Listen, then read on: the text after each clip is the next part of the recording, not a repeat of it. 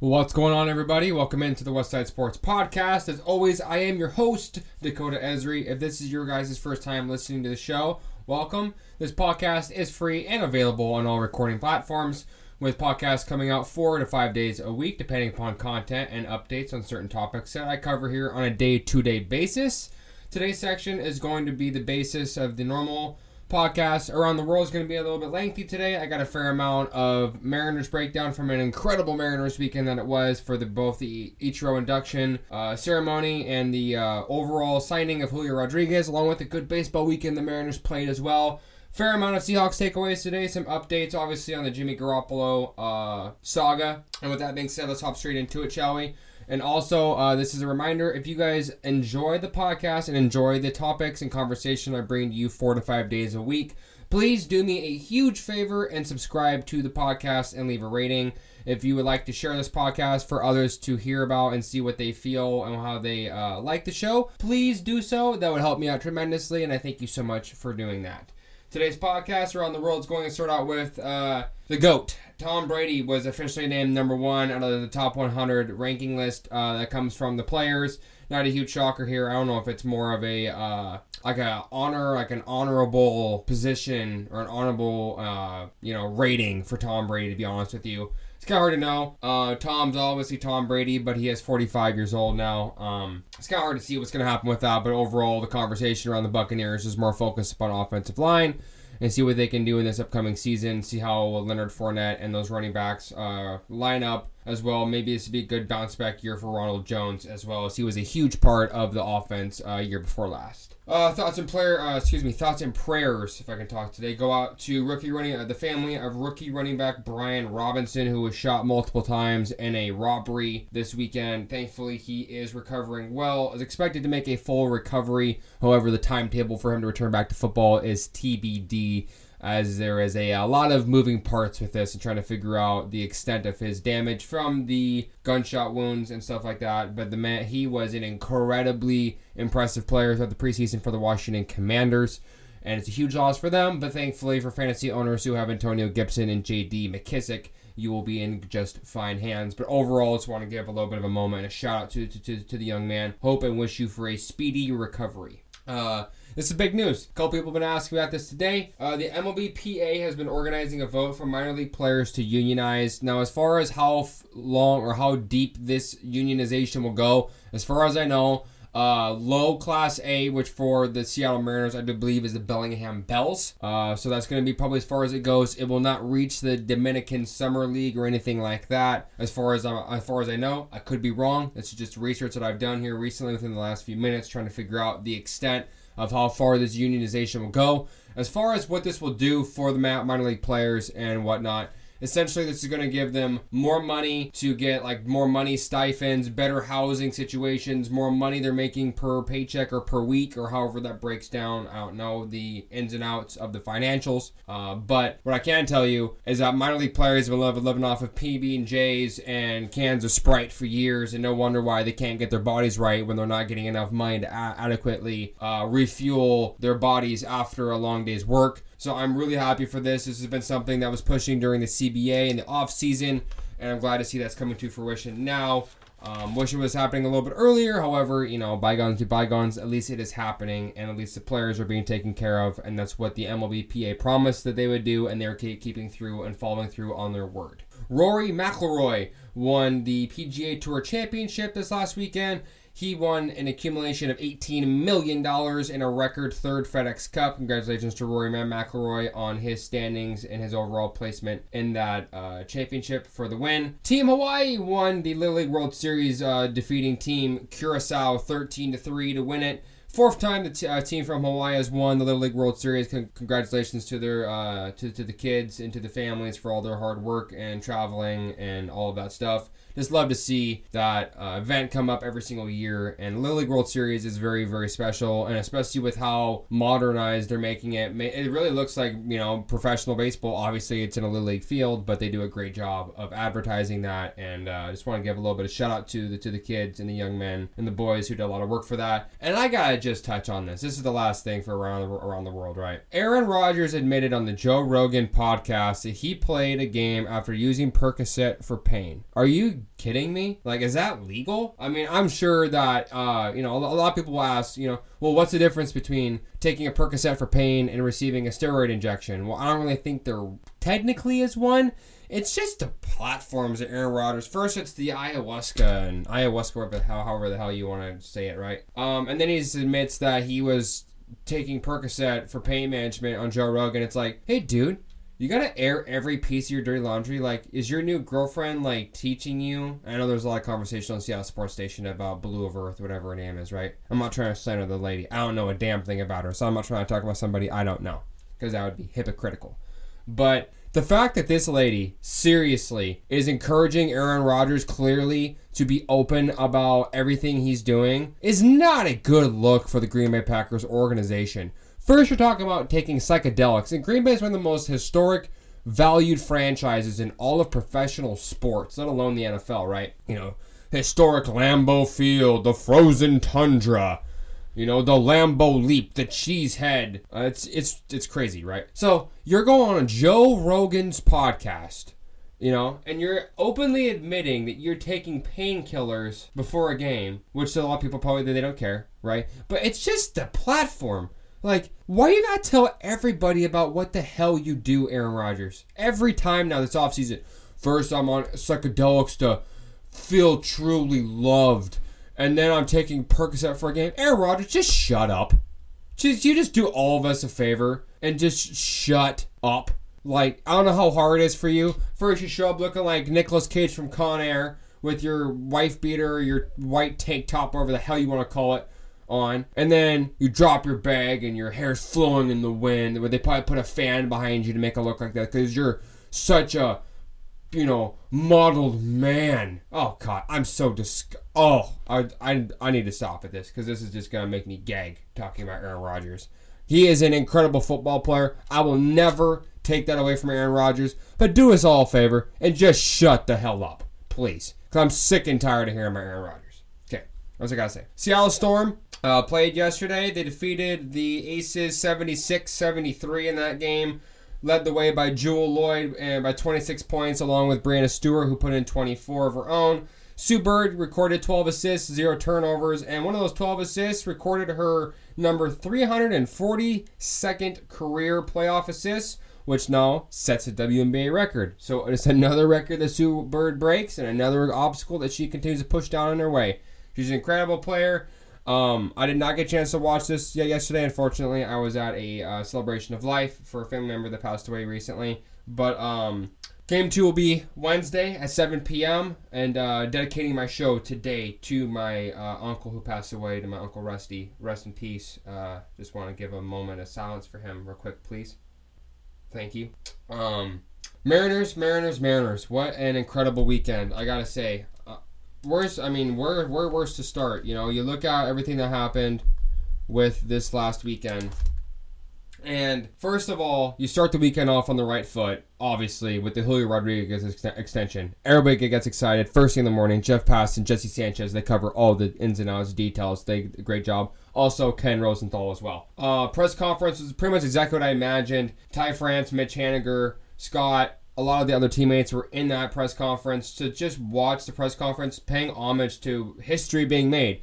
A lot of people are going to ask, why do you say there's history being made? This isn't the first time the Mariners made a huge signing. No, but this is the first time that the Mariners have locked up, besides for Felix Hernandez, but Felix was a little bit later in his career, that they lock up a young prospect, one of the most promising, blooming uh, prospects in all, all of baseball. They don't wait around, they don't dilly dally around, they just jump straight at it and say, look, we know how great this kid is going to be. We have made so much money off of his jerseys, which isn't just a, you know the only part of it. it is a big part of when they decide to make decisions like this because you know it's a financial you know uh, decision, not so much a burden because I would make it sound like it was a, ne- a, negative connotation on it. But overall, it was a great start off for the weekend. Uh, the the extension was great. The press conference was great. Uh, the Mitch Haniger slide into second base was epic just another great moment. Man, I, I gotta say, how hard is it for other TV networks to go out and get the level of cameras that Apple TV does? because their cameras are simply amazing. You know, now we're seeing more cameras down at the home plate trying to look up and get the emotion at the actual moment that it happens, not just you know trying to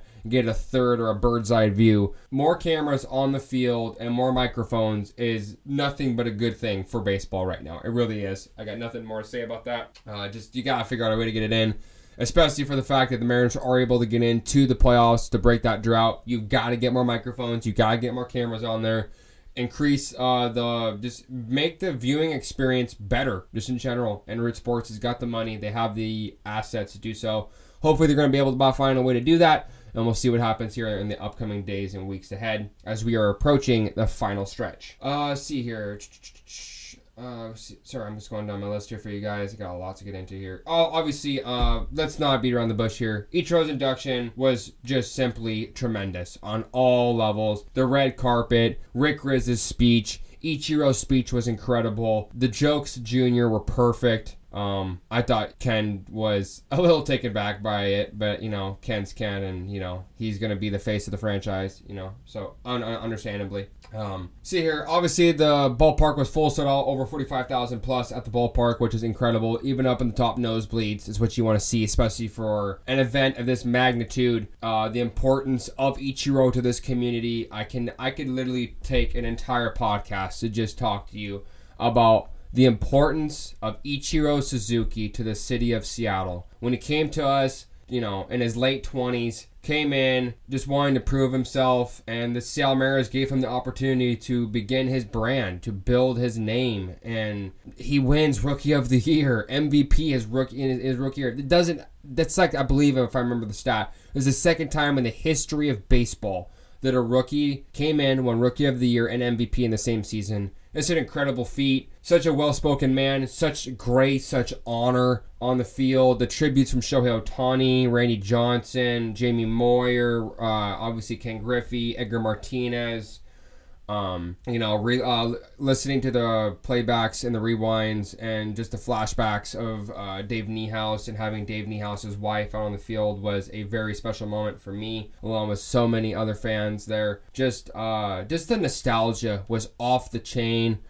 Just great job, Mariners PR, uh, Mariners team in general, Catie Griggs, Jerry, John Stanton. Um, I'm just not a big fan of John Stanton. I'm not going to get into that today. This is not what I'm trying to get into today. However, I'm going to talk a little bit about John Stanton and his uh, kind of how what his spot is with this organization going forward for the very bright future in the offseason coming. But the said the celebration was great. The fan turnout was great. The overall atmosphere was electric. Not to try and make a pun for the Electric Factory, but it truly was amazing. And I got to give a lot of shout out to to the fans, to everybody who showed up and just rooted and gave Ichiro all the love that he deserves so so much. And uh, just Ichiro, thank you for everything that you've done for this city Thank you for the for the, for the impact for the community, for the franchise, for uh, all of the new fans coming across from Asia who were you know living in Seattle and looking for an Asian influence.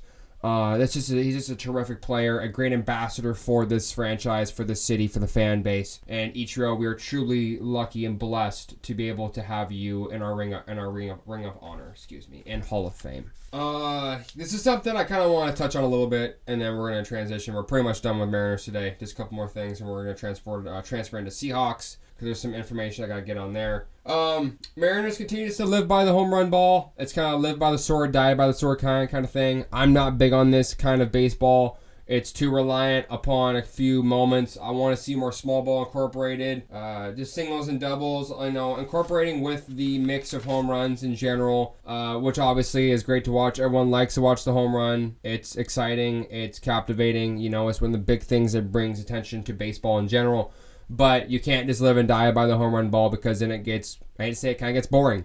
It's like a huge roller coaster, and I'd rather see a more consistent play. There was an uh, informational update a few minutes ago on uh, through Shannon Drayer about JJP Crawford, who has been dealing with a little bit of a pec issue. Uh, they did have an MRI on it. There is no tear, there is no pull or anything. It's just some discomfort in there. I imagine they might give him a couple days off with today's day off, two days off, I imagine he'll probably be back out there for tomorrow's game at Detroit, which will be at four o'clock tomorrow. Uh, but not having him in the lineup was a uh, not a huge downside. Obviously, Dylan Moore hit the big home run. That was the reason why the Mariners were able to win the ball game, along with the home run by Ty France, which is a nice thing to see. Maybe that's a sign from him breaking out of his slump he's been in because it's just been rough at the plate for for, for Ty France. Uh, pitching yesterday was phenomenal. Robbie Ray went seven innings, three hits, no walks, seven strikeouts, 11 and 8 record on the year for Robbie Ray with the 3.5 ERA. He continues to push and continues to find his footing later on in the season, which is well needed. Uh, see here, starters for the Cleveland series overall went as much as such: 25 innings pitched, four earned runs, 23 strikeouts, two walks to a 1.42 ERA. Can, uh, and that equaled a three and one record in the series versus the Cleveland Guardians. Positive note, and then we're going to transfer to, to the Hawks. Uh, left-handed pitcher Matt Boyd is expected to join the team during the series in the Detroit for in Detroit versus the Tigers.